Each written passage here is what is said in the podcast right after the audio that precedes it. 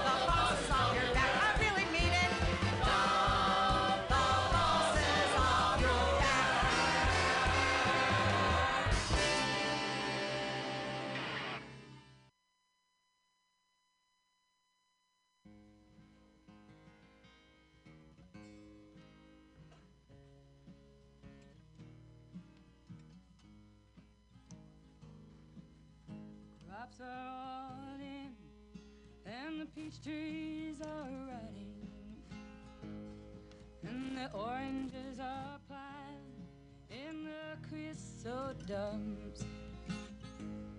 Well, you're flying them back to the Mexican border to pay all their money to wait back again. Goodbye to you, Juan, and goodbye, Rosalita. Goodbye, mi amigo, Jesus and Maria. You won't have a name when you fly the big airplane, and all they will call you is just deportee.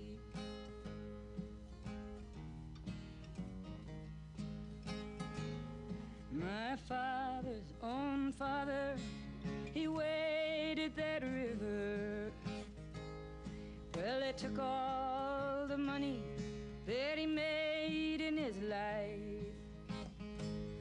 My sisters and brothers came working the fruit tree. And they rode in the truck till it took down and died. Goodbye to you. Goodbye, Rosalita.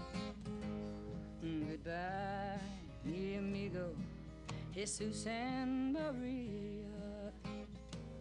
You won't have a name when you fly the big airplane. For all they will call you is just deportee. Now some of us are illegal and some are not wanted. Our work contracts out and we've got to move on. 600 miles to the Mexican border. They chase us like outlaws, like rustlers, like thieves. To you, and goodbye, Rosalita. Goodbye, oh, mi amigo Jesus and Maria. For you won't have a name when you ride the big airplane. And all they will call you is just deportee. Well, we died in your hills, and we died in your desert, and we died in your valleys, and we died on your plain. We died neath your trees, and we died neath the bushes. Both sides of the river, we died just the same.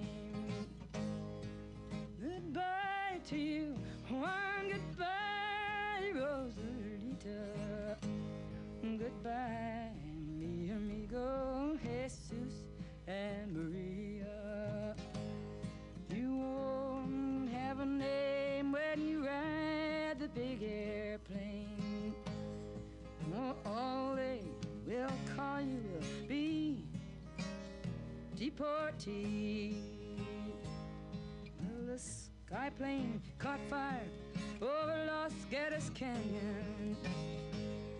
A fireball of lightning shook all our hills. Who are all those people all scattered like dry leaves? Well, the radio says they just deportees.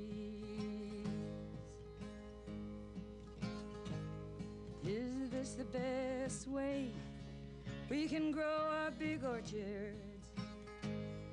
Is this the best way we can grow our good fruit? To fall like dry leaves and rot on your topsoil and be called by no name except deportee. Goodbye to you, Juan. Goodbye, Rosalita. Goodbye, mi amigo Jesus and Maria. Mm, You won't have a name when you ride the big airplane. Where all they will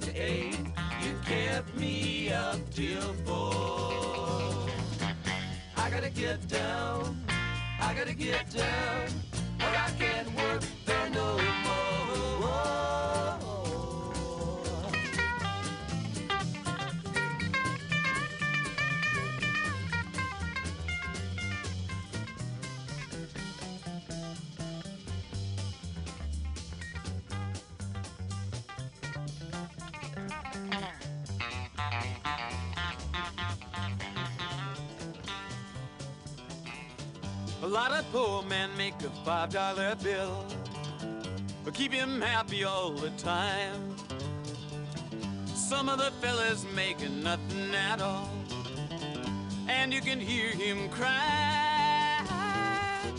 Can I go, buddy? Can I go down? Take your shift at the mine.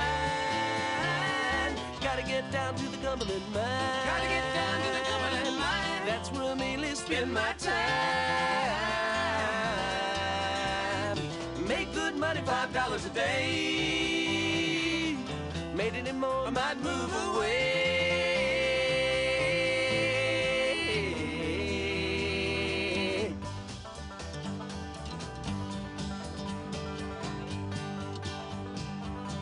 A lot of poor man got the Cumberland blues.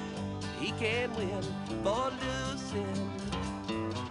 A lot of poor man got to walk the line just to pay his union dues. I don't know now, I just don't know if I'm going back again. I don't know now, I just don't know if I'm going back again.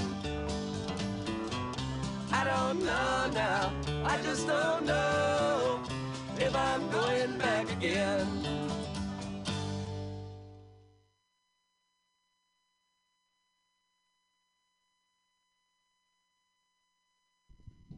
On that note, good morning. This is the Labor and Love Show, and you're tuned to Mutiny Radio. It's 10 a.m. Every Saturday, we come into your home with labor news, commentary, history, and opinion. Labor and Love Radio, where the labor meets the road. One person gets a dollar they didn't work for, someone else worked for a dollar they didn't get. You don't have a seat at the table, a negotiating table, that is, where you work. You're on the menu. And never, but never let anyone into your heart who is not a friend of labor. This is the B, member of two labor unions, coming at you on Mutiny, the Mutiny, 2781 21st Street, a full service community arts center. Comedy, radio, video, graphic art, you name it, we got it. Come on down to Mutiny and make your mark and find your voice. We started off today with uh, a set. The last one there was the Cumberland Blues uh, by the Dead. The uh, quandary that a young working man is in makes $5 a day. Got to pay his union dues. He doesn't know if he's going back. Where would he go? This is the question for working people. You don't like your job? What can you do? Especially in a situation like that. Cumberland, we're talking about the mines. And uh, Barbara Dane was before that. Barbara Dane was a classic by Woody Guthrie, You're Just Deportees. I want to point out that there's a guy named Tim Z. Hernandez, a Chicano writer, who made it a point to try to find out who those deportees were and what their names were. Because the song says, you're just deportees, you know, that's how it would look in the newspaper when this crash happened. So he made it a point to go back and uh, find out and had some success. There's one guy he found out who every year brings a uh, flower arrangement and lays it on the grave of those who died in that plane crash. And leading us off was the late Ann Feeney with uh, Dump the Bosses Off Your Back, one of her classic labor songs. Good advice, huh? Dump the bosses off your back. What have we got for you today on Labor and Love Radio? Let's see here. We've got another excerpt from Working, Studs Terkel's classic oral history of people and their work. We've got an excerpt from The People Speak by Howard Zinn. We got Radio Labor. We got Labor History in Two. Got a documentary about Malcolm X, February 21st, 1965 was the date that Minister Malcolm X was murdered with the collusion of the CIA and the government and the New York City Police Department. Newsbroke's reporter talking about climate change, Francesca Fiorentini. Writer Sarah Jaffe talks about work and why it won't love you back A little commentary on Ernesto Galarza, one of the great uh, intellectuals and labor leaders in the 40s and 50s. Look at labor notes. We got the largest strike in history in India going on in India. Take a look at that. We got a lot going on here. We'll see if we can cover it all. And interspersed in all of that, we've got uh, songs by Playing for Change. Playing for Change is a project funded by musicians from all over the world. And what they do is they make they make music. They make music, but they spread it out so people are playing their parts from all over the world and then it's put together into a, a coherent recording. I will have some playing and playing for change. Let's start with this one by Sam Cooke.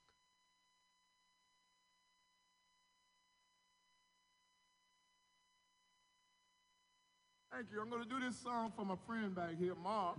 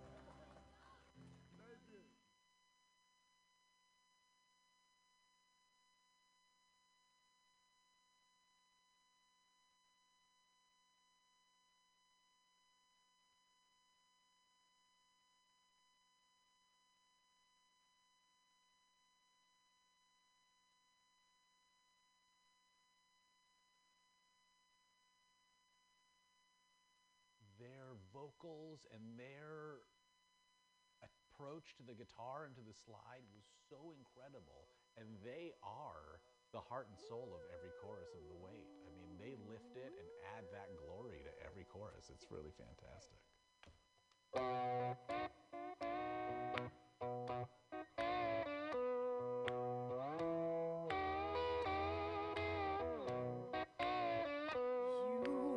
Come on in my kitchen. Cause it's going to be outdoors. The timing was cool because it was the 50th anniversary of the Weight and at the time uh, my dad and capitol records were working on doing some type of release to celebrate the album music from big pink i really wanted to do something special for my dad that was a real like the that was the thrust behind it i was like i kind of just wanted to gift something and celebrate him and that song in a really unique way. The rest is history.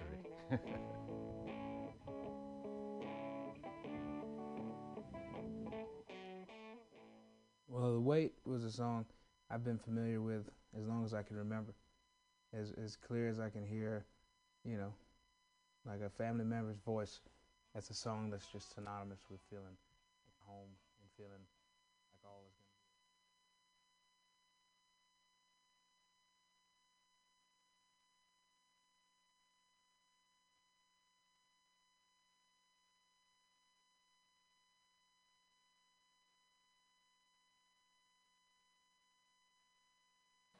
What keys are in, Robbie? F demented. Pulled into Nazareth, I was feeling about half past dead. Just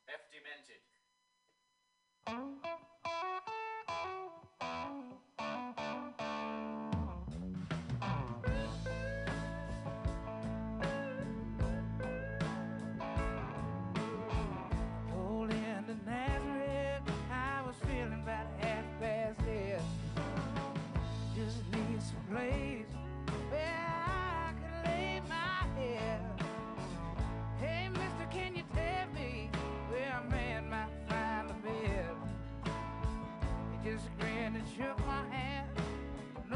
All he said.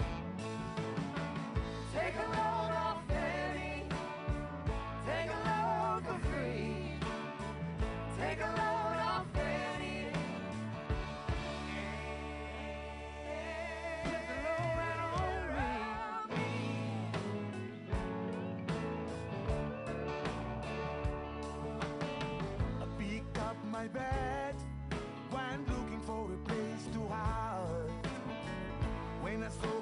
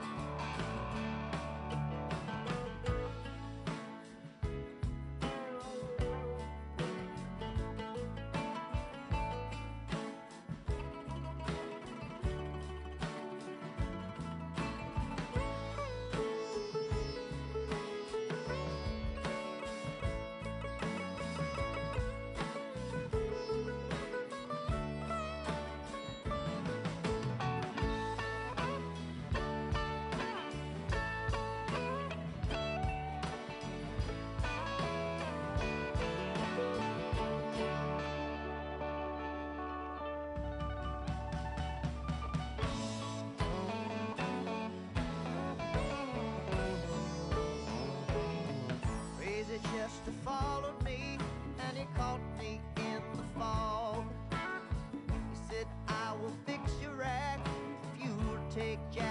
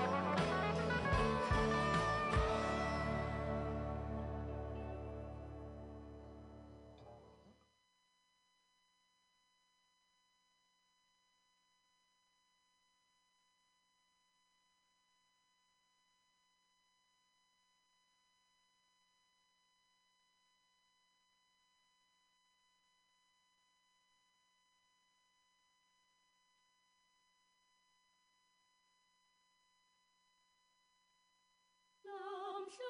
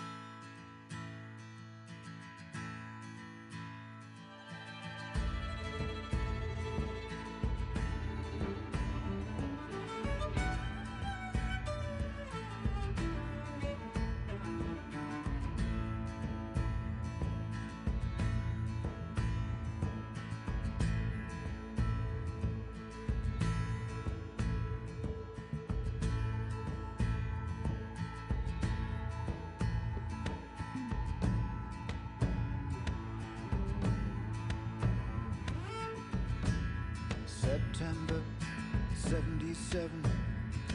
Port Elizabeth weather fine.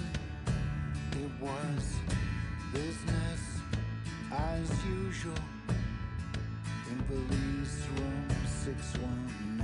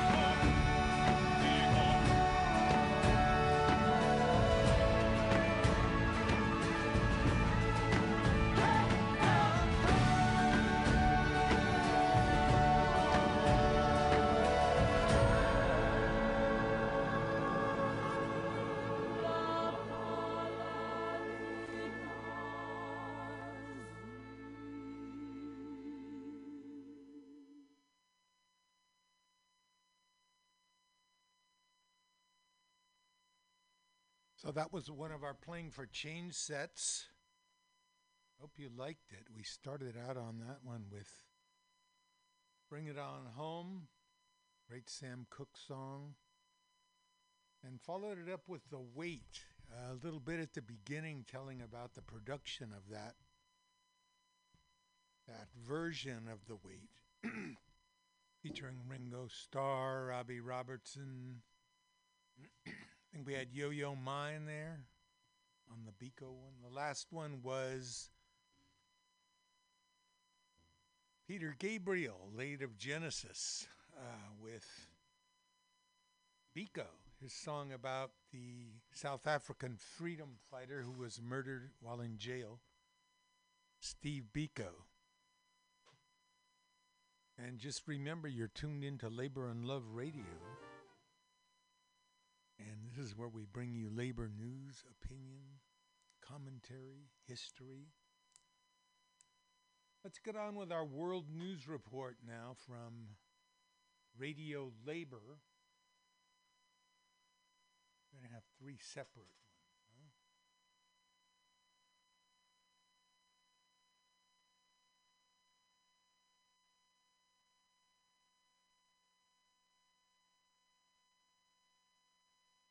Like we it. should be so easy. Can there be a detour ahead? Wake up, slow down before you crash and break your heart. Gullible clown, you fool, you're headed in the wrong direction.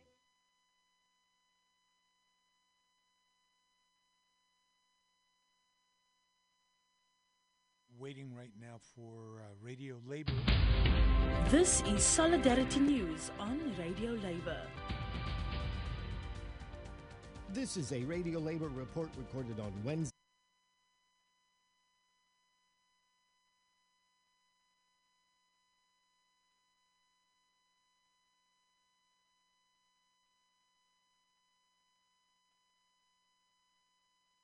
Well, we had it there for a minute. See if we can get it back. Radio Labor is uh, reports on labor news all around the world. This is Solidarity News on Radio Labour. This is a Radio Labor report recorded on Wednesday, February 17th, 2021. I'm Mark Belanger. While the renewable energy sector continues to grow dramatically, there are many workers employed in the energy sector who are not ready for the transition. This is especially true in Australia, where coal is an important export. To explore the challenges facing these and other workers, the Global Union IndustriALL organized a webinar on energy transition. IndustriALL represents more than 50 million union members working in the supply chains of the mining, manufacturing, and energy sectors. It has just released a major report on the transition taking place towards green, sustainable energy. One of the participants in the webinar was Peter Colley, the National Research Director for Australia's CFMEU union. Australia's in the unusual situation, developed country, but its main export industries are minerals and energy. We're the biggest coal exporter in the world. So, what we're dealing with here is not just a domestic transition issue, but our international trade transition, because the coal industry is Australia's second largest export industry after iron ore, and the LNG industry is, an, is the next largest exporter. So, our international trade is based on fossil fuels. So, very big challenge for Australia here. Now, this union, my union, is in mostly in coal mining. We do have a, a maritime division which has workers that are in oil and gas, offshore oil and gas, but the big chunk of our membership is in coal mining. Now, what the report said was very interesting to me, essentially saying that the unions in oil and gas know very little about just transition, and they also have the view that the oil and gas industry is going to continue on quite strongly for quite a long time. And the oil companies themselves often think that. A key issue was that the oil and gas companies are likely not talking to their workers about the possibility of fossil fuel decline or the requirement for transition for the workers. So it's all going to come as a bit of a surprise when it happens. And this is the experience in coal mining, I think. Uh, and we have the problem that where it's not talked about, and where it's not discussed a long way in advance, there's quite a lot of denialism. Now, in Australia, we have the situation that we've had a lot of big climate debates in Australia. We even call them the climate wars. And about 20% of the Australian population do not believe that global warming is a problem. So that's the sort of level of, what's the word, dissension, lack of consensus on the need to address global warming. But what we face in Australia is a situation that domestic coal power is already strongly in decline. Fundamentally, not because of government policy, but mostly because of the improving economics of renewables. Australia is actually very rich in solar power and in wind. We were the, the developed country that was most reliant in the entire world on coal. I think we had 85% of our power came from coal. It's now already dropped to 70%. It's widely expected to drop down to 50% or less in just 10 years. And it could well be a great deal more reduction than that.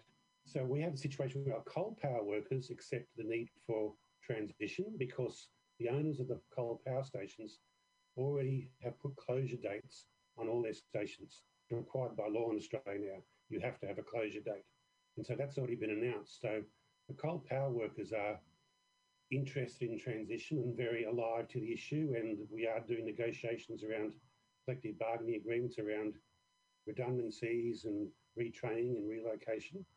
But we've just had the announcement just, in the last few months that Japan and Korea will both have net zero emissions by 2050, and China announced it will have seek to have net zero emissions by 2060. Now, those three countries account for 75% of Australia's coal exports. So we can expect coal exports to start declining in Australia sooner than we thought, I think within five years. And that's it. International labor news you can use. Thank you for listening. And remember, it's all about global solidarity.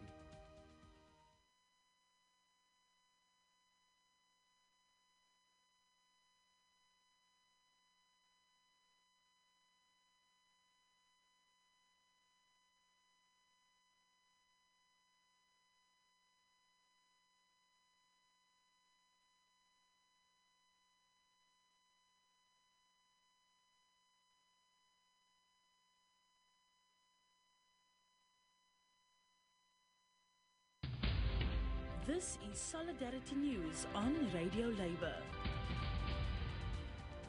This is a Radio Labor report recorded on Tuesday, February 16th, 2021. I'm Mark Boulanger. The need for continuous development of skills amongst workers has become even more crucial as the pandemic changes the world of work drastically. In order to better understand what labor unions can do to help this skills development, the Workers' Activities Bureau of the United Nations International Labor Organization held a global webinar. The Bureau operates under its French acronym ACTRAV.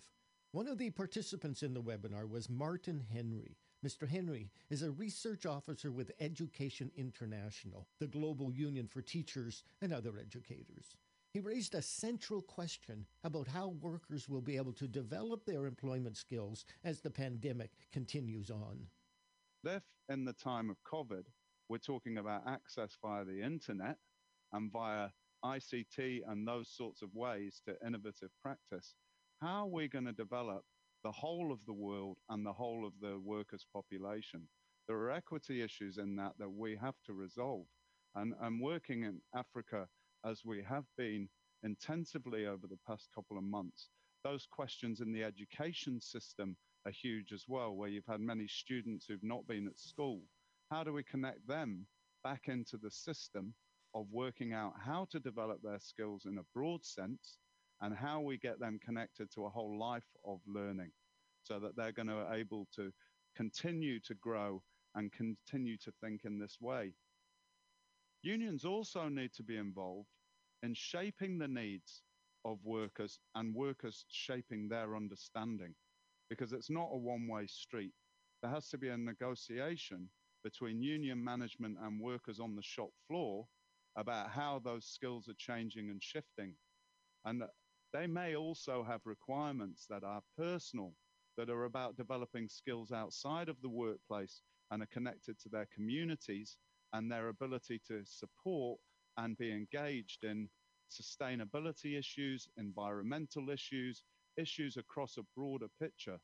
We've also got to be clear that the knowledge that needs to be delivered in terms of the skills that are applicable in the workplace must be delivered by trained professionals.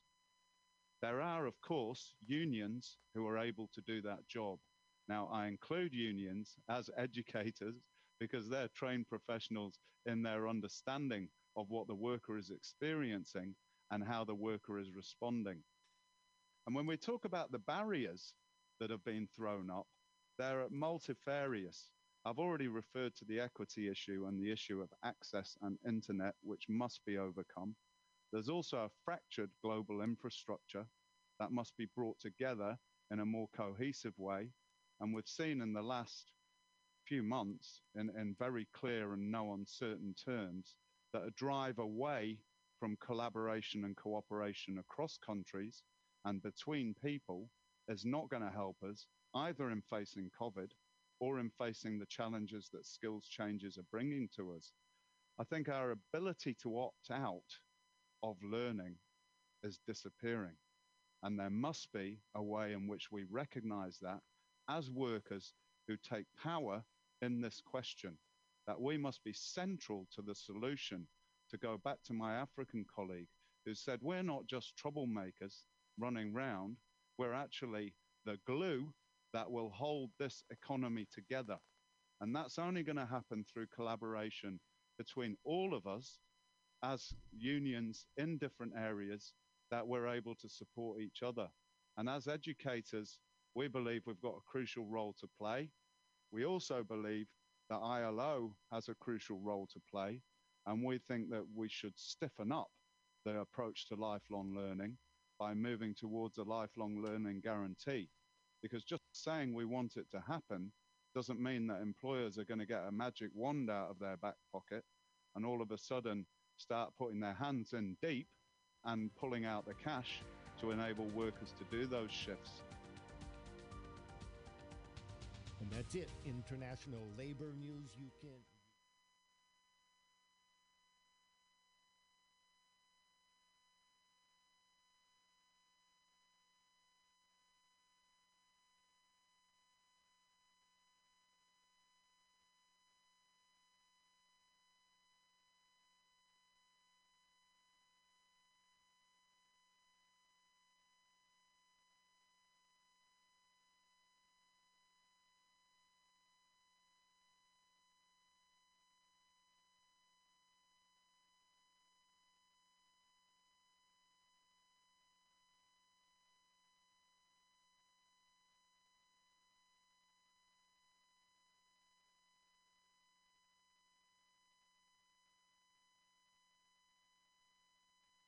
Important to remember our past, but only because it helps us face the present to make the future, and the future's always coming.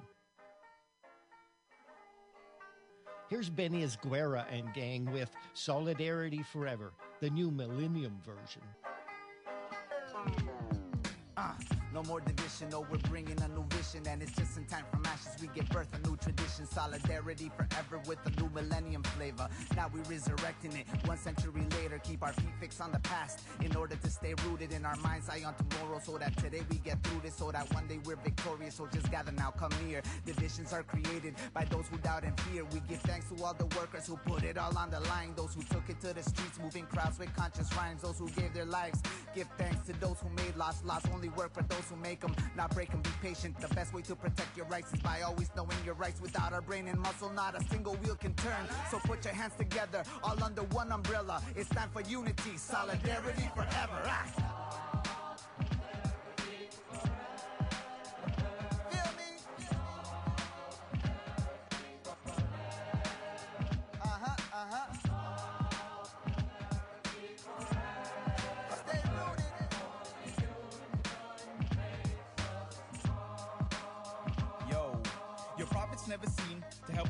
Prosper. Your money's being hoarded and the people are unsupported. Social welfare's been aborted, labor crimes go unreported. When we try to fight back, it seems we can't afford it. We try to be united, but they're implementing laws that are keeping us divided. They're commodifying labor, then they're bidding for the lowest. They're thinking that it's clever, but we know it's something better. Solidarity forever. Now jobs are disappearing, and all we're ever hearing is pay a lot more, get paid a little less. Work a little harder, then work a little longer, but we're taking it no longer. We're decided we're uniting, cause together we are stronger. The unions got our back, CBAs, protections, better wages, a fact. So we're making our choice and we're making some noise. We're walking with poise and we're raising our voice. We're singing.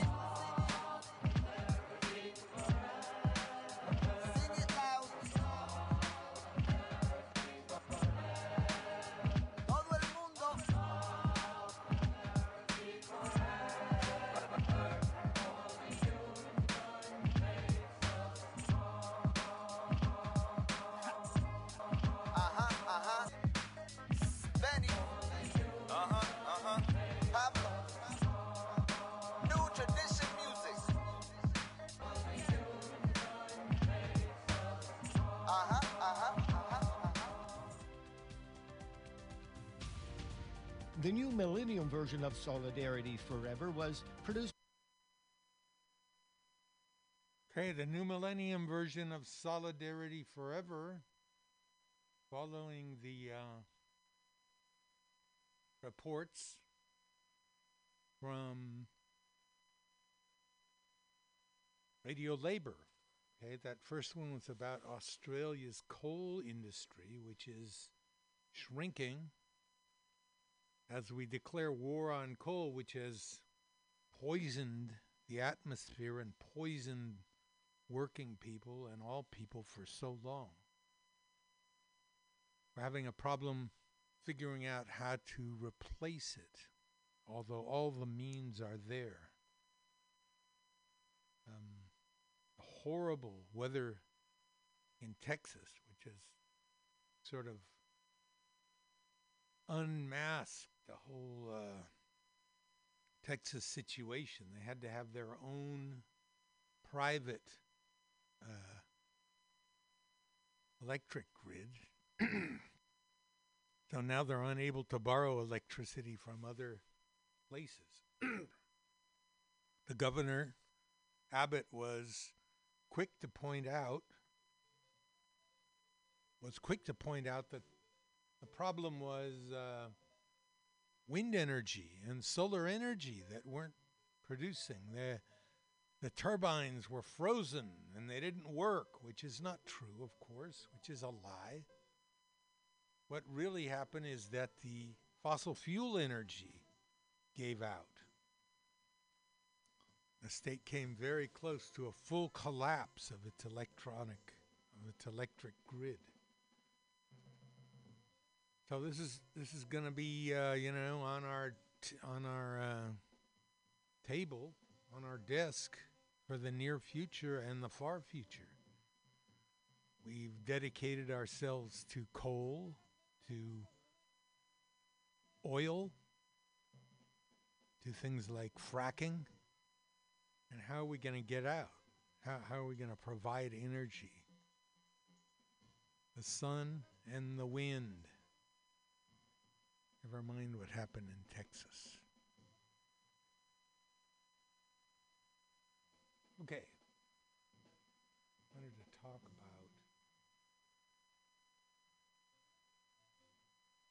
Biko, we already played. Can we keep capitalism? This is Francesca Fiorentini talking about how capitalism funds climate change. And stop climate change? In other words, can we have Amazon and the Amazon? What about if the boxes doubled as levees? Please! I'm Francesca Fiorentini, and in this episode, we're looking at the failures of profit driven climate change solutions and why the cooking of our planet is becoming a recipe for socialism.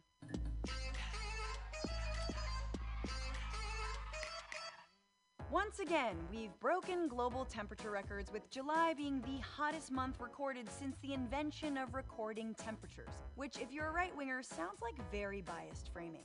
The libs never want to talk about the Hadean age when the Earth was molten lava. Typical. It's so hot that Greenland is losing ice that wasn't supposed to melt until 2070. The Arctic is on fire, and I'm pretending I belong at random pool parties. Oh, who, who am I friends with? Oh, Derek. Or Michael. Matt. You're telling me there's no Matt here? So now seems like as good a time as every other moment prior till now to talk about climate change. The planet has already warmed by 1 degree Celsius since the time we started burning all these fossil fuels, and we're on track to warm by 4 degrees possibly as soon as 2060. According to the most recent UN study, even 2 degrees of warming would mean millions more refugees, double the loss of food harvest, 10 centimeters of sea level rise, and an obliteration of all coral reefs, which means we've got 12 years to have a shot at keeping the temperature to a still bad but manageably terrifying 1.5 degrees Celsius of warming. So, yeah, banning plastic straws ain't gonna cut it. Even though it's fun to watch so called liberal paper straws trigger our president into doing this. His campaign started selling Trump themed uh, plastic straws. so you could buy a pack of 10 for $15. $15 for 10 straws? That's a dollar fifty per straw. If that's how much Trump thinks straws cost, how much is his dealer charging him for Adderall? Yeah, that'll be uh, seven hundred thousand dollars. Part of the reason we're at such a breaking point is thanks to years of shallow solutions. Solutions often devised by the same corporate interests that got us into this mess in the first place. One of those solutions is carbon cap and trade, which tries to get polluters to pollute less by limiting the amount of carbon any corporation can emit, but also by allowing them to purchase carbon limits from other companies who haven't used theirs up. Cap and trade has already been implemented in countries around the world and in a number of US states. But many say that it doesn't actually stop emissions. It just spreads them around and creates a speculative market for carbon. Like, imagine if you could buy and sell Weight Watchers points to keep eating pizza. Someone would be making money, but no one's losing weight. Plus, we'd see the rise of a frightening thin people mafia who control the whole racket.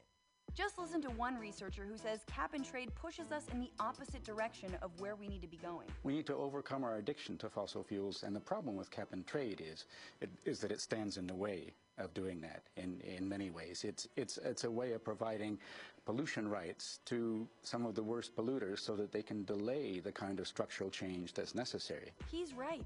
That's not how you fight an addiction.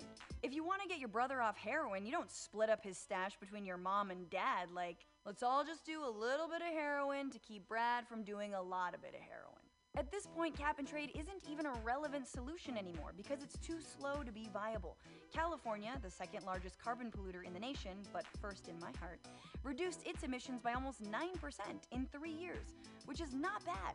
But do the math. It's not nearly enough if we've got only 12 years to get to zero. Silicon Valley is still going to be underwater, and then we'll have to deal with a whole bunch of flotation device startups, and that just seems exhausting. So, cap and trade won't get us there. What about innovation? We'll just ask the science nerds to come up with something. I mean, other than the ones telling us to stop burning fossil fuels. Innovation has been the aim of private companies also looking to get rich off the climate crisis, floating ideas like geoengineering, which includes one plan to spray reflective aerosols into the stratosphere to block the sun.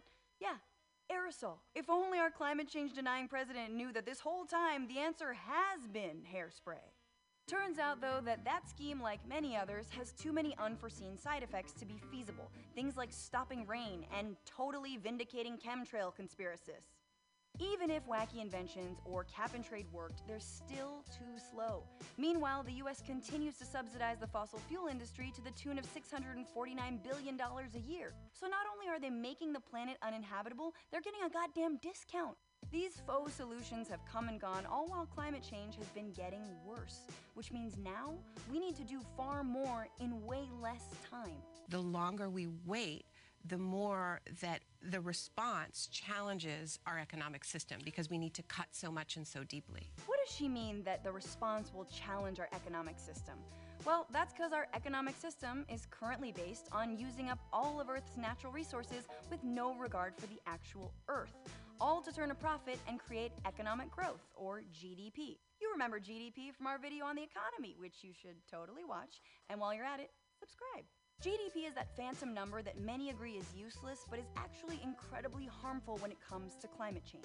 Since when was GDP a sensible measure of human welfare? And yet, everything that governments want to do is to try to boost GDP.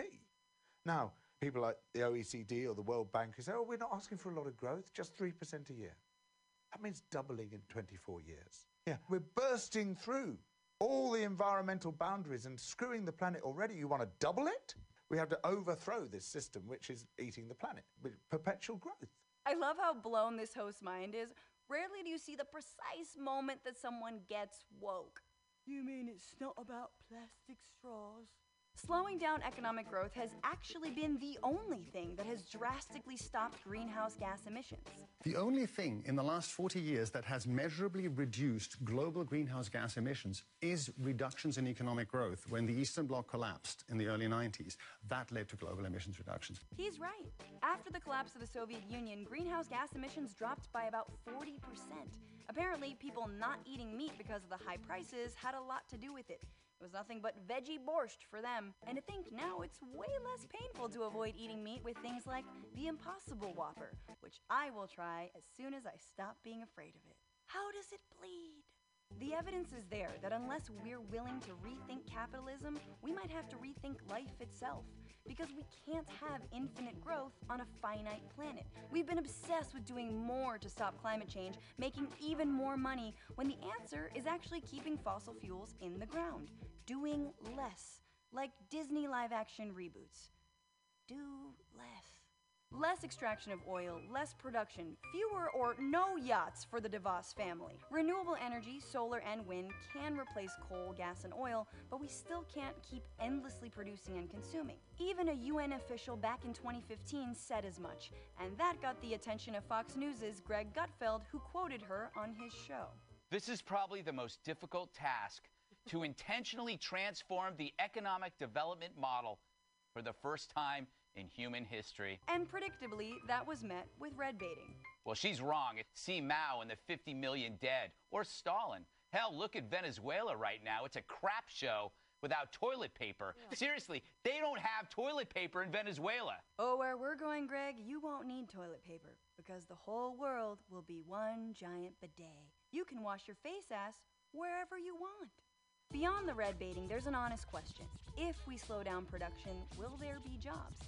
Enter the Green New Deal, a plan introduced by Representative Alexandria Ocasio Cortez and that other guy. The Green New Deal is a blueprint for a 10 year mobilization to get to net zero greenhouse gas emissions by taking major steps like moving to renewable energy and building public transportation, all with the labor of millions of newly created jobs.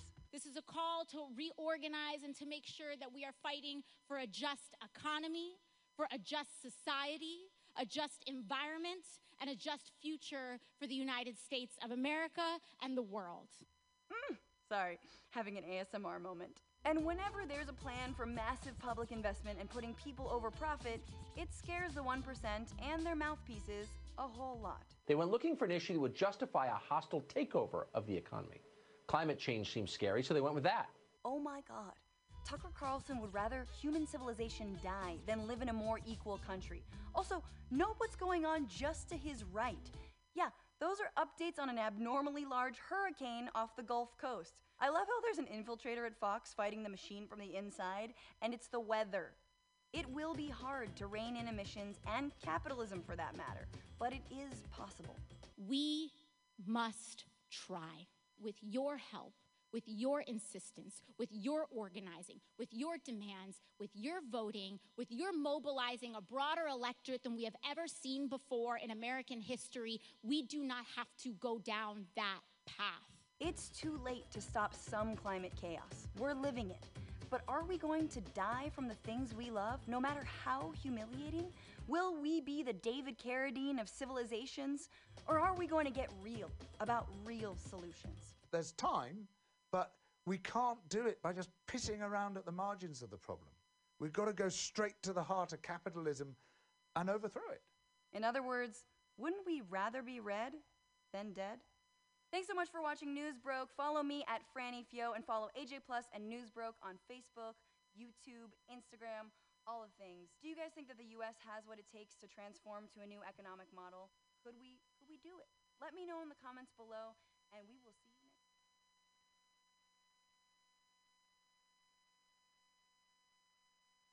Francesca Fiorentini on the Newsbroke show talking about the nexus between destructive climate change and capitalism.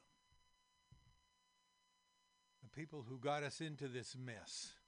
the capitalists, the drive to get rich. The does the end justify the means? No. The end and the means are the same. If we base our whole energy industry on mad dash for profits, that's what'll happen. Some pe- a few people will get profits and the rest of us will get the shaft. Francesca Fiorentini.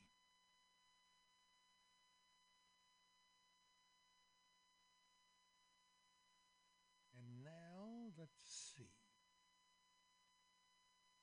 I want to play this by Sarah Jaffe. Sarah Jaffe is a labor writer, and she's talking about the nature of work, a toxic U.S. work culture. Now let's have a listen to this.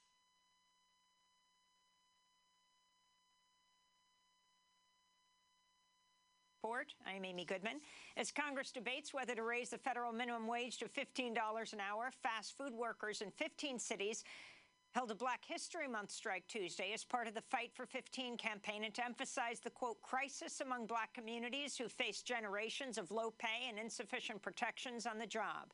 These are some of their voices. Hi, my name is Mark Logan. I'm from Detroit, Michigan. A fast food worker at McDonald's. Minimum wage is nine forty-five. That's not enough. I'm going on strike today for a fifteen dollars an hour in, in the union job. My name is Sephora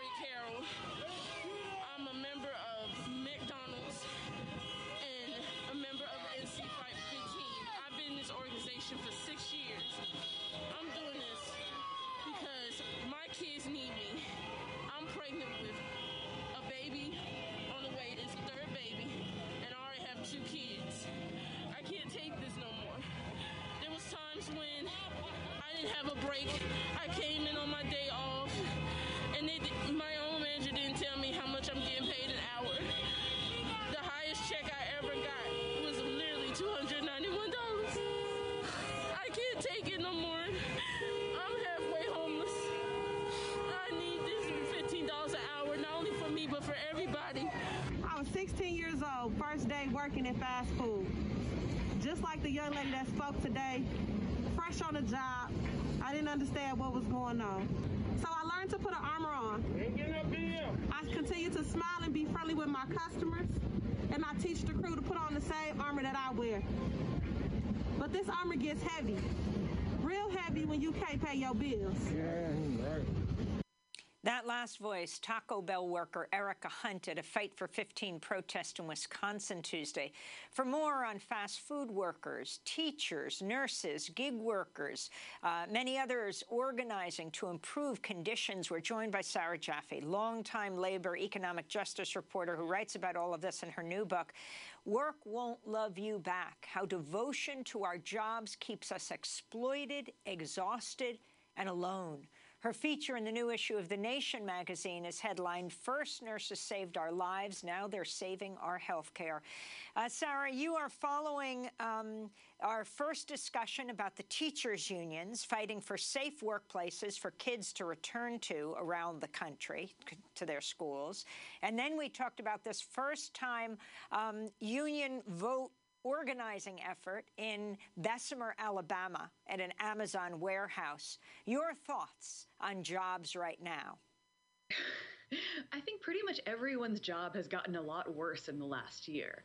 Right? Whether you're like me and suddenly you're trapped in this tiny little box here that you see me in pretty much, you know, for 10 hours a day every day, or you're like those fast food workers or Amazon workers you were just talking to who have to go into a workplace knowing that that workplace has just gotten a lot more dangerous. I think we're all realizing how much worse things can get and it's making some of those workers you know more willing to stand up and speak out when you know it's not just that it's a bad grinding slow miserable job but it's also a bad grinding slow miserable job that could kill you now. You talk about the irony of the term amazon fulfillment centers Hmm. Yeah, it's so interesting, right? Because now we're all expected, like I write about in this book, to find fulfillment from our jobs. But actually, you know, when it comes down to it, we don't work because we're bored and just need something to do with our day. We work, like that last worker who was just speaking was saying, because we have bills to pay. And when that work isn't covering the, the you know the expenses that people have to feed their families, it's a really big disconnect that we're still expected to show up and what that last fast food worker was saying about putting on that armor every day was so striking, right? Because, like, you do, I remember from my time working in the service industry, sort of have to go in and push all your feelings down and put on that smile. You write in your book, once upon a time it was assumed, to put it bluntly, that work sucked. What changed? Um, describe the evolution of the labor of love myth. Yeah, so I, I traced this in the book through the history of sort of women's unpaid work in the home and also the creative work of the artist, both of which are sort of always assumed to not be work at all.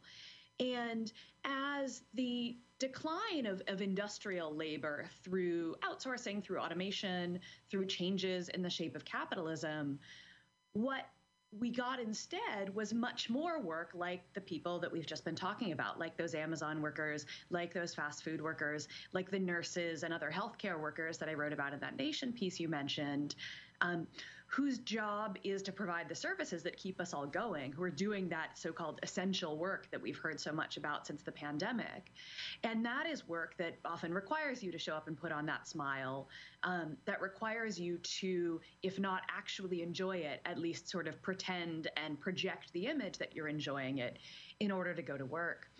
And so that it's literally a change in just like the shape of the economy and what jobs people are doing. But then that also spreads into things like the Amazon Fulfillment Center, where if the narrative we hear over and over again is that we go to work in order to find fulfillment, then even, you know, the Amazon billboard that I saw the other day off of the New Jersey Turnpike that says, get a job delivering smiles is like, well, the the conditions that that worker was just describing in the warehouse in Alabama don't sound terribly fulfilling, and they don't sound like they'd make me smile. So, how about teachers now being asked to risk their lives to go back to school? And then, of course, you have nurses doing mm -hmm. the Mm-hmm. same thing, risking their lives every day, and they're not only fighting, fighting to save their patients, but now the healthcare system changing. Yeah. Yeah, I mean, teachers are, I read in the book, sort of the ultimate laborers of love. And we've had decades, maybe centuries, of expecting them to make up for all of the gaps in the social safety net just by loving the kids that they teach more and more and more. And so, you know, we're seeing right now sort of the real return of this demonizing teachers rhetoric in yet another way, because teachers are not willing to march back into, in many cases, overcrowded, underfunded schools that haven't had repairs. In Philadelphia, they were talking about like, you know, strapping a, a, box fan to a window to create ventilation so that the virus supposedly wouldn't spread in these school buildings that are overcrowded. In Los Angeles, I think the last time we spoke was when I was in LA for the teachers' strike there, and they were fighting to get class sizes down from 45 students in a room that is supposed to house, you know, 20 and you know you can't socially distance you can't socially distance with 25 kids in a room let alone when you've packed 40 of them in a room that is supposed to have 25 so the the very things that teachers have been demanding that would have made the schools more safe to reopen in the first place they're now getting blamed for not being able to solve that problem. And it's just this ongoing expectation that teachers can somehow with their just pure motivation and love and care overcome all of these obstacles that we have put as a society in their way. And nurses, let's end there since it's yeah. also what you wrote your Nation piece on. Yeah, absolutely. Nurses who have been fighting since the beginning of the pandemic just to get enough masks and gowns to keep them safe while they're trying to save lives. And in between, you know, they've been the nurses unions like National Nurses United, like New York State Nurses Association, have been the loudest voices in this country saying for again for decades that we need a real national healthcare system that would actually prioritize public health because this pandemic has taught us that we are only as well as the last person to get vaccinated, as the last person to get health care. We want to thank you, Sarah Jaffe, for being with us, longtime labor and economic justice reporter. Her new book, Work Won't Love You Back How Devotion to Our Jobs Keeps Us Exploited, Exhausted, and Alone. That does it for our show. Happy birthday to Neil. Journalist Sarah Jaffe talking about uh, work won't love you back.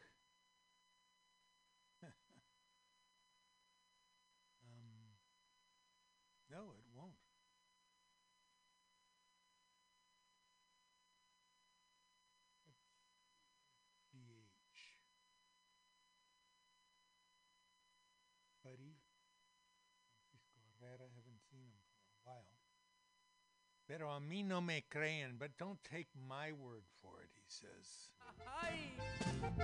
¿Cómo la ven? Los primeros en morir en Irak, latinos. Pero que no nos quieren aquí, dicen. Chihuahua, ¿cómo está la cosa? Vamos a ver. Dicen que los gringos son unos hombres muy valientes, por eso mandan latinos primerito para el frente. Y los ricos se presentan como gente muy patriota, por eso la clase obrera está en Irak calzando botas. Pero a mí no me crean lo que les digo, ahí tienen la tele como testigo, pero a mí no me crean lo que les digo. Ahí tienen la tele como testigo. Por allá andan presumiendo sus aviones invisibles que sus bombas solo matan a soldados y a civiles. Ah, Chihuahua, ¿cómo está eso? También dicen que sus bombas no se han dirigido mal, han caído en edificios y uno que otro hospital. Pero a mí no me crean lo que les digo, ahí tienen la tele como testigo. Pero a mí no me crean lo que les digo, ahí tienen la tele como testigo. Y cuentan que los Hussein son unos hombres muy matones, pero como van las cosas a Bush no le llegan ni a los talones. Otros dicen que la ONU se opuso a la invasión, no sabiendo esa señora que Bush era su patrón. Pero a mí no me crean lo que les digo. Ahí tienen la tele como testigo. Pero a mí no me crean lo que les digo. Ahí tienen la tele como testigo. Ay, ay, ay. CNN, Fox News, Univision, todos dicen y dicen, y si lo dicen, por algo lo dicen. Pero a la hora de la hora no sé ni lo que dicen. Solo que otros dicen que esta guerra es ilegal. Pero por nosotros ser gabachos, eso no se ve tan mal. Soy jornalero, disque ilegal, pero qué suerte la mía si me voy para Irak. Bush me da ciudadanía. En la tumba, en la tumba, ya con esta me despido de esta gran calamidad. Les deseo mucha suerte descubriendo la verdad. Pero a mí no me crean lo que les digo. Ahí tienen la tele como testigo, pero a mí no me crean lo que les digo. Ahí tienen la tele como testigo. La, la, la, la, la, la.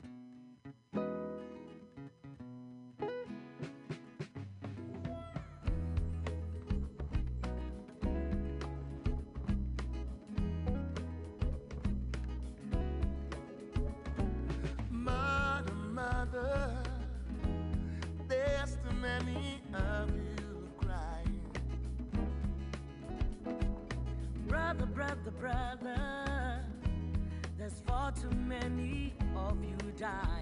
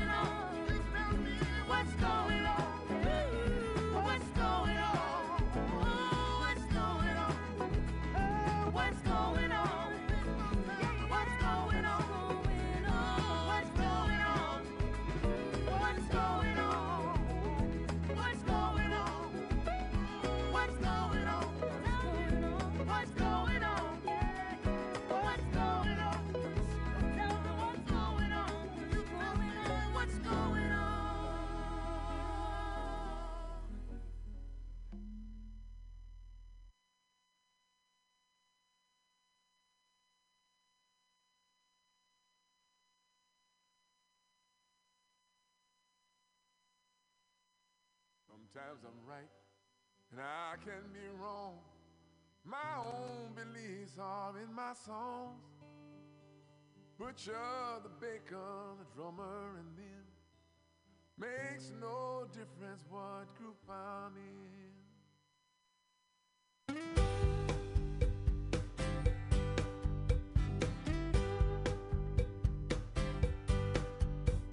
But sometimes I'm right, and I can be wrong. Beliefs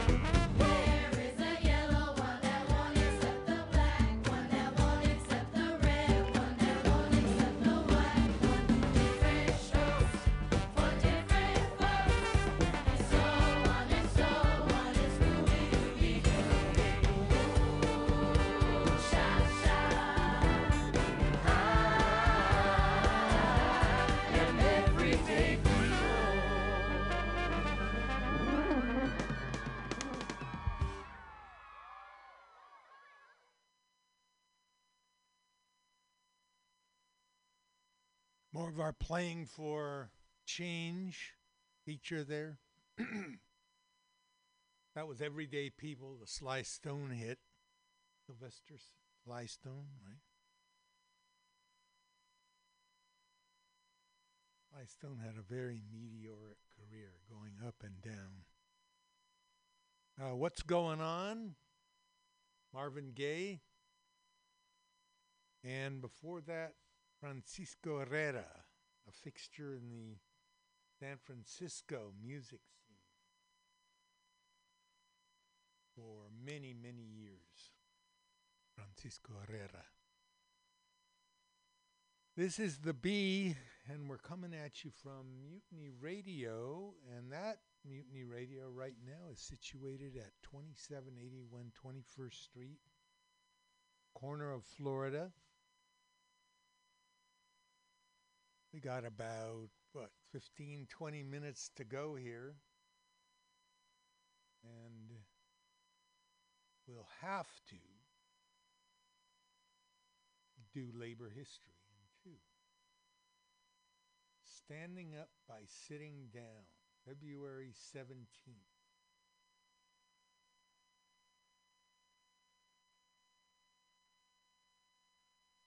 I'm Rick Smith, and this is Labor History in Two. On this day in labor history, the year was 1936. That was the day more rubber workers sat down in Akron, Ohio. Tire builders in Goodyear's plant number 2, Department 251A, sat down when 700 co-workers were laid off. Goodyear had been running four six hour shifts. They hoped to reduce the workforce by implementing three eight hour shifts with no increase in pay. Management moved quickly to fire all of the strikers. By this day, all 4,000 workers at Goodyear voted to strike over the layoffs and firings, the speed ups, and the new shift hours and pay. The enormous 11 mile facility was immediately shut down. In his book, Strike, historian Jeremy Brecher indicates that few, if any, were union members. The United Rubber Workers Union was hesitant to associate itself with the sit down. Rubber workers organized themselves. They set up 24 hour pickets at dozens of gates, built striker shanties, and set their demands. After six days, the United Rubber Workers Union sanctioned the strike. Brecher described the scene writing, quote, The company secured an injunction against mass picketing. 10,000 tradespeople from across the city gathered with lead pipe and baseball bats to stop 150 sheriff's deputies from opening the plants. The Summit County Central Labor Council guaranteed a general strike if Law and Order League vigilantes carried out their threatened March 18th attack on picket lines. The vigilante movement was paralyzed. Federal mediators demanded a return to work and arbitration. Workers responded, no, no, a thousand times no. I'd rather die than say yes. Finally, Goodyear capitulated on most of the demands, except formal recognition of the union. Rubber workers returned to work largely victorious. After renewed struggles, workers finally won union recognition a year later.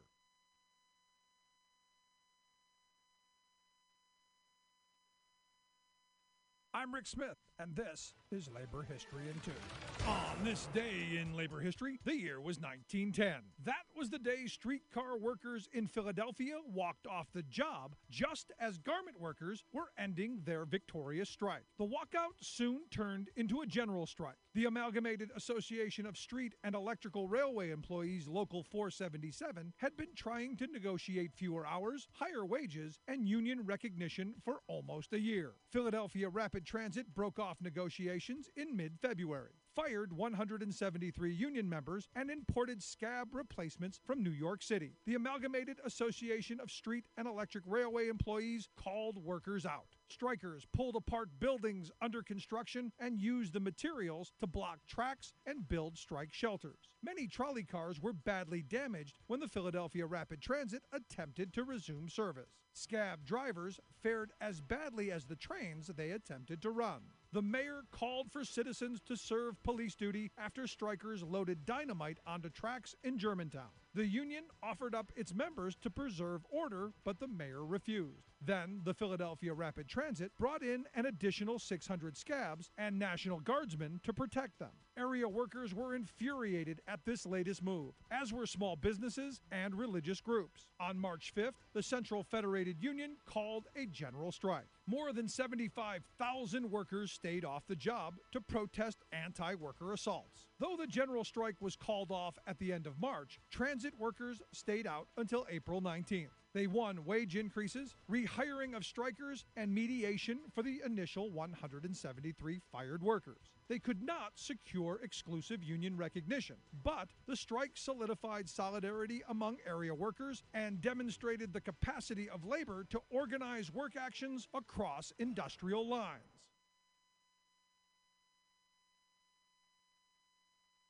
I'm Rick Smith, and this is Labor History in Two. On this day in labor history, the year was 1805. That was the day that abolitionist and women's rights advocate Angelina Grimke was born. Her parents were slaveholders and among the wealthiest in Charleston, South Carolina. As a young woman, she denounced slavery and, together with her sister Sarah, moved north to Philadelphia to join the Quakers. There, she became a teacher and grew frustrated with how the Quakers approached abolitionism. She quickly gravitated towards radical abolitionists like William Lloyd Garrison and became active in the Philadelphia Female Anti Slavery Society. She became prominent in abolitionist circles in 1835 after Garrison published her letter condemning pro slavery riots in Boston. The next year, she published an open letter to Southern women demanding they condemn the institution of slavery. Angelina and Sarah embarked on abolitionist speaking tours and the organizing of women's anti slavery societies. Having grown up in the South, the Grimke sisters held a special authority among Northern abolitionists.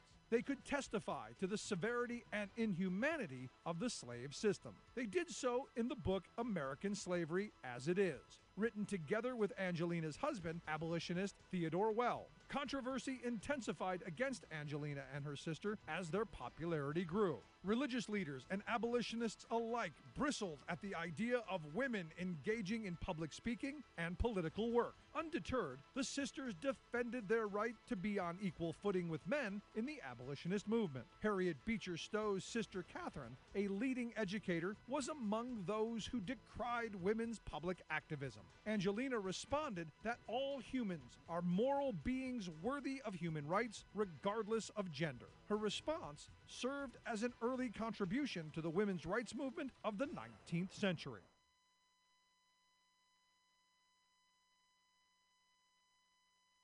Okay, there's our labor history. Uh, general strike in uh, Philadelphia, the sit down strikes in the auto industry in the 1930s, and the life of Angelina Grimke,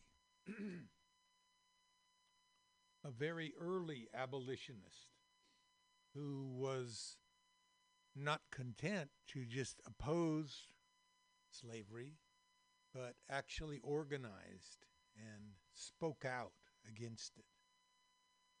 The Grimke sisters. What is it? Let me ask this rhetorical question. What is it that makes some of us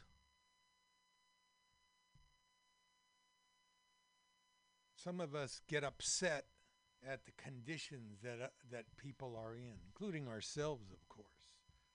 What is it that imperative that makes people speak out and organize and yes, vote against social injustice? What does it take to make a social justice educator or citizen? Wish I knew. Uh, because some people are into it, as they say, and some people aren't. One of our, uh, take a look at our credos. One of our credos deals with that.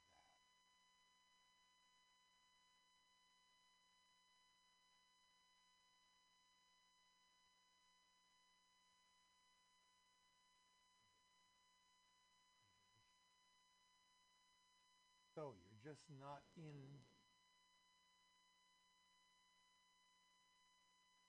Just not into that. Let's, let's find that one.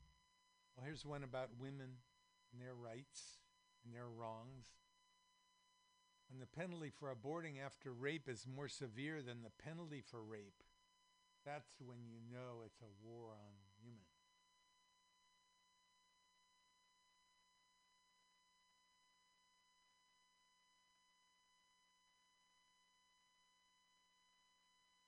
Kids don't have a little brother working in the coal mine. They don't have a little sister coughing her lungs out in the looms of the big mill towns of the Northeast. Why? Because we organized. We broke the back of the sweatshops in this country. We have child labor laws. These were not benevolent gifts from enlightened management. They were fought for, they were bled for, they were died for by working people, by people like us. Kids ought to know that. That's why I sing these songs. That's why I tell these stories, damn it. No root, no fruit. Here's a reminder from Robert Reich. Your reminder that the richest 1% own half of the stock market and the richest 10% own almost all of it. So when Trump brags about the stock market, he's not talking about the economy that 90% of Americans inhabit. Not just Trump. Put on your favorite news show and you'll see in the little corner there there's the S&P 500, there's the Dow Jones average and it tells what they're doing. Stocks are a way for investors to control companies or for companies to raise money and maintain their power over their workers.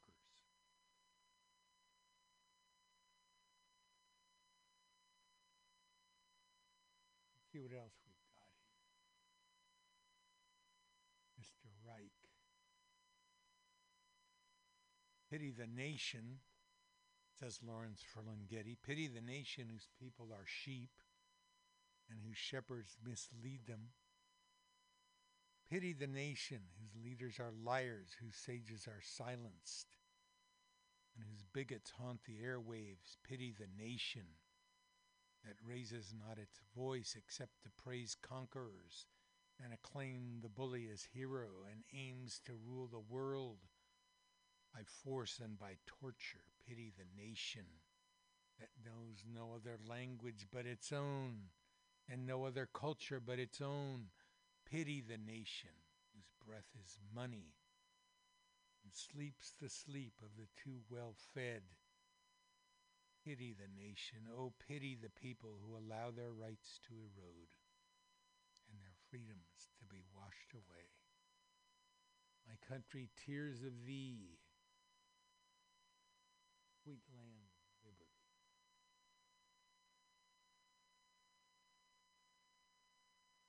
Jesse Mimmer, can I tell you a secret? I don't even care if they're undocumented immigrants in this country. Without Social Security numbers, they aren't privy to the welfare people claim they get. Vast majority of them are normal people trying to live a better life. This whole wall, deport the illegals, bullshit is just the 1% convincing the working poor to blame a subset of the working poor for the fact that they're all poor. Instead of realizing they are all poor is the reason is due to the vast income equality and resource price inflation in combination with wage stagnation please use your brains the existence of another poor person is not why you're poor it's because the people who control everything refuse to increase your wages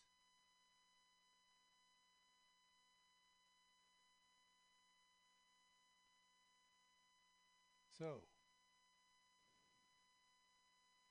just not into politics. Democratic Socialists of Los Angeles. So you're just not that into politics. Your boss is. Your landlord is. Your insurance company is. And every day they use their political power to keep your pay low, raise your rent, and deny you coverage. Maybe it's time to get into politics. Those are our credos, and I wanted to play.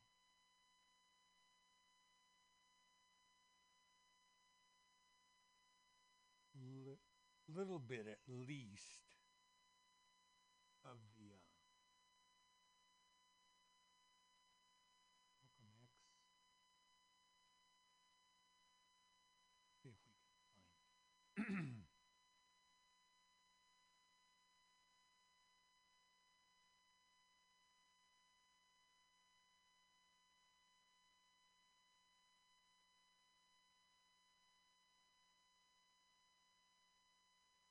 February 21st, 1965, uh, Malcolm X was assassinated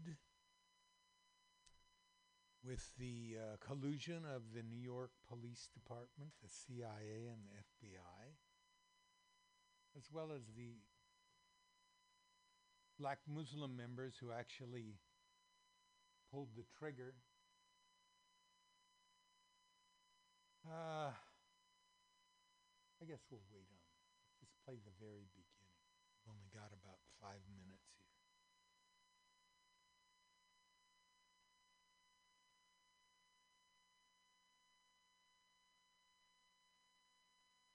This documentary was Produced by, among other people, Angela Davis, Danny Glover, Eddie Conway.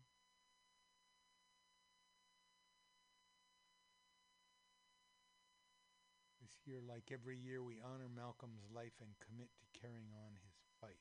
thing that I found in all of my travels was that uh, all of the Africans, not only the Africans, but the Asians and the Muslims, look upon us as their long lost brothers. And America had actually tricked many of them uh, into uh, a hands off policy by giving them the impression that she was honestly trying to do something to solve the problem. My argument over there was designed to prove that it is impossible for the United States government to solve the race problem. It's impossible. Are you prepared to work with some of the leaders of the other civil rights organizations? Certainly, certainly. We will work with any uh, groups, organizations, or leaders in any way, as long as it's genuinely designed to get results. Salam alaikum. Mr. Moderator. Okay, we'll play the rest of, of that beautiful biography next week. Right now, I want to put on what's sort of becoming, quickly becoming our uh, our uh, theme. The Hispanic workers walk off job.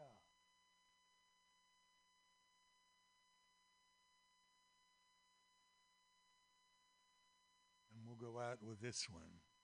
This is a reminder of work what workers can do when they're united. Motherfucker. Y'all got him fucked up. Look at. They sent a couple of them home. They all packed their shit up and shut this motherfucker down. Nigga, who y'all think y'all playing with? Mexico, man, this is what black people need to be on, man. I swear to God, I love this shit. They are packing they shit up and shutting this motherfucker, huh? Uh, on my mama, all that shit. they are not bullshitting. Okay, this has been Labor and Love Radio. If one person gets a dollar they didn't work for, someone else worked for a dollar they didn't get. Never, never give your heart to someone who is not a friend of labor. It's only a waste of time. Look at this, man. They shut this big motherfucker down today, man. We all going home, man. The SAs. If you don't have a seat at the table, the negotiating table where you work, you're on the menu. Stay tuned, please, for Flat Black Plastic and Scotto Walker. Talking about, baby. I swear to God, they got me here geeked up on my Malcolm X shit. On my mama, nigga. Fuck the bullshit, nigga. Look at this. They shut this bitch down. They pissed them off, nigga. They said, fuck you, we out. We not working no more today. Kiss my ass, nigga. I'll let y'all tomorrow. On my mama. That's crazy. Look, ain't nobody here. We're just cleaning up. We're going home. It's all.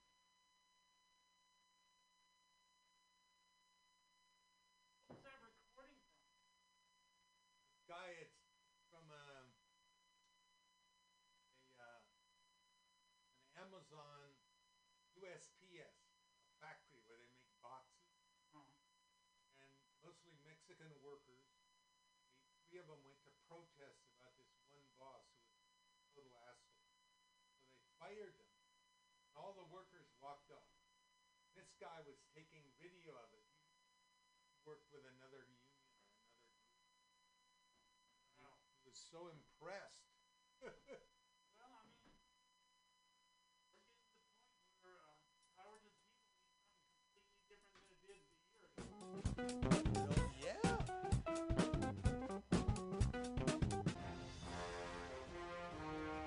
Are you tired of swimming through a sea of podcasts? Are ye on a raft without a paddle? Well, gather around me, sea dogs, and get aboard me pirate ship as we set sail for the seas of mutinyradio.fm. From there, you can captain your own pirate ship as you sail through over 44 different shows for all of your listening pleasures. They've got live comedy to small business advice, LGBTQ friendly to sports, vinyl to gutter punk. Mutiny Radio.fm has the best programming the internet ocean has to offer you. I bet my peg leg on it, or I ain't scurvy shit faced McRat.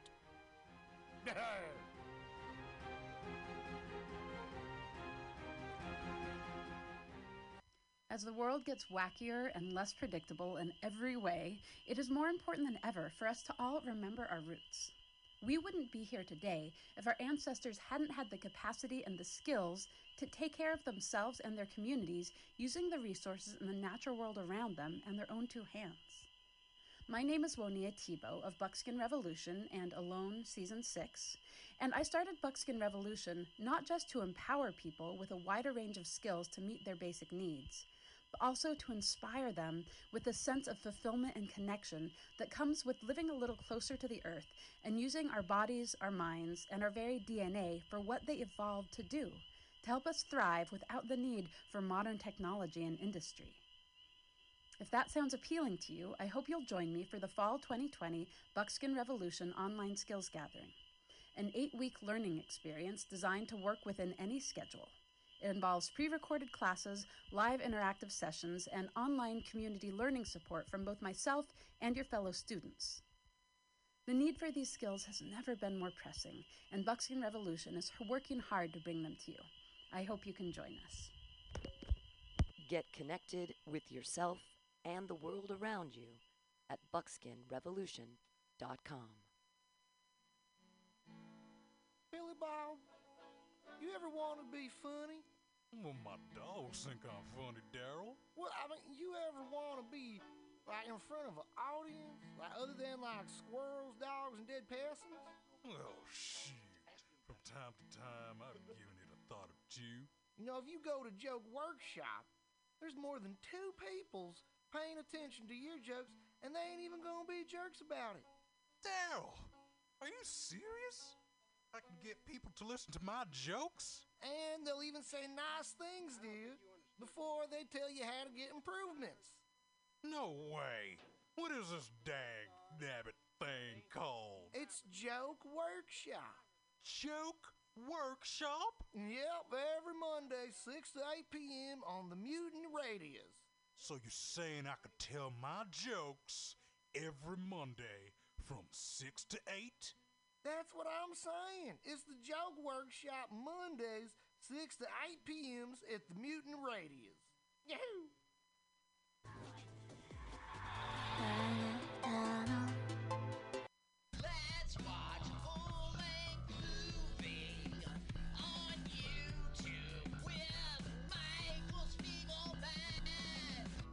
I'm Michael Spiegelman. And I am Carl Not Spiegelman. Join us every Sunday, 2 to 4 p.m. Pacific Standard Time on mutinyradio.fm for Let's watch a full-length movie on. YouTube. We watch the best movies that uh, aren't they good? Well, they're chosen. Uh, here's you. his theme song again. Bye. Okay, bye. Watch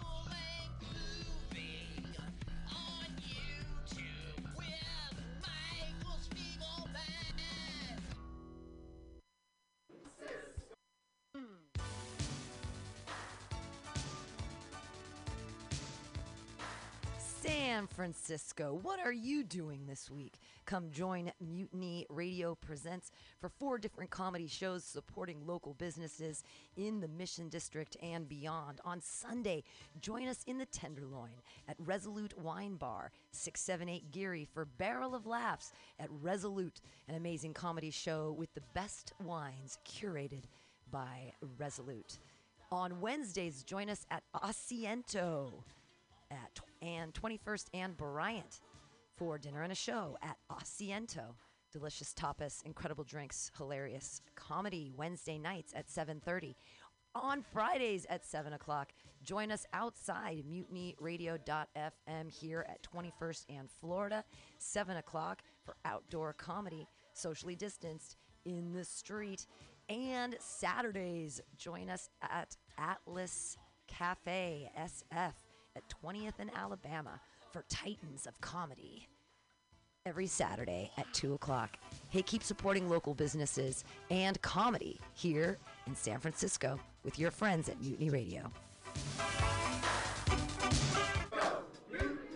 St. Valentine's Day Mascara, streaming live on Facebook, Sunday, February 14th, 11 a.m. An international affair hosted by Ms. Noir. Do you crave a carnal popper? Are you longing for some lecherous lines? Is it seduction from a sultry seek? Or would you rather be ravished by rhythm and drive? Care to venture a little voyeuristic versification with this lyrical libertine? Or could this wanton wordsmith leave you with an appetite for an allegorical adulterating? Why not slake your literary lustings in a personal one-on-one? St. Valentine's Day Mascara. St. Valentine's Day Mascara. St. Valentine's Day Mascara. 14th of February 2021, 11 a.m. PST, Facebook Live. A date for everyone, hosted by Ms. Noir. The Ministry of Lava manages our national lava resources to ensure that we will always have a steady supply of lava to operate the nation's active volcanoes, which in turn power our cities and methamphetamine labs. As a matter of national security, we need to reduce our dependence on foreign lava, which means an expansion of domestic lava drilling. As your Chancellor, I will build lava wells all over the country, as well as secure access to more lava fields by invading Hawaii. Imagine orange gold spurting out from school playgrounds on the Great Plains and illuminating the Nebraska sky like fireworks on the 4th of July.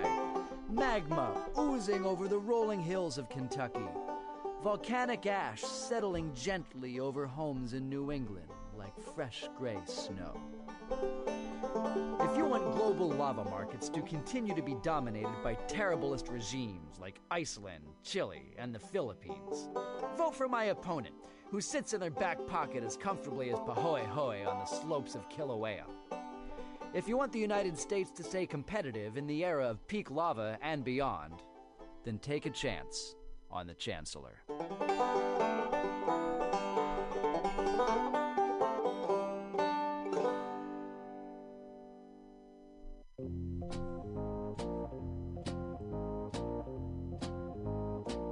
Are you looking for local handcrafted leather goods? Look no further than Skin on Skins, a local mission a leather working shop. All original pieces handcrafted for you jackets, belts, purses, jewelry, everything made out of leather. You need your bicycle seat fixed? You want it in cool leather? Under can do it. You have a motorcycle that you want to fit out with side bags and cool stuff? Talk to Under. Go to skinonskins.com. That's S K I N O N S K I N S.com. You just went to Folsom Street Fair and you don't have enough leather? Go see Under. Everything is handcrafted and understated quality. Fine leather, handcrafted goods for all of your needs. He also does fixes. Maybe you love that jacket. He'll put the zipper back in. Talk to Under at skinonskins.com at 20th and Mission. Check them out at skinonskins.com.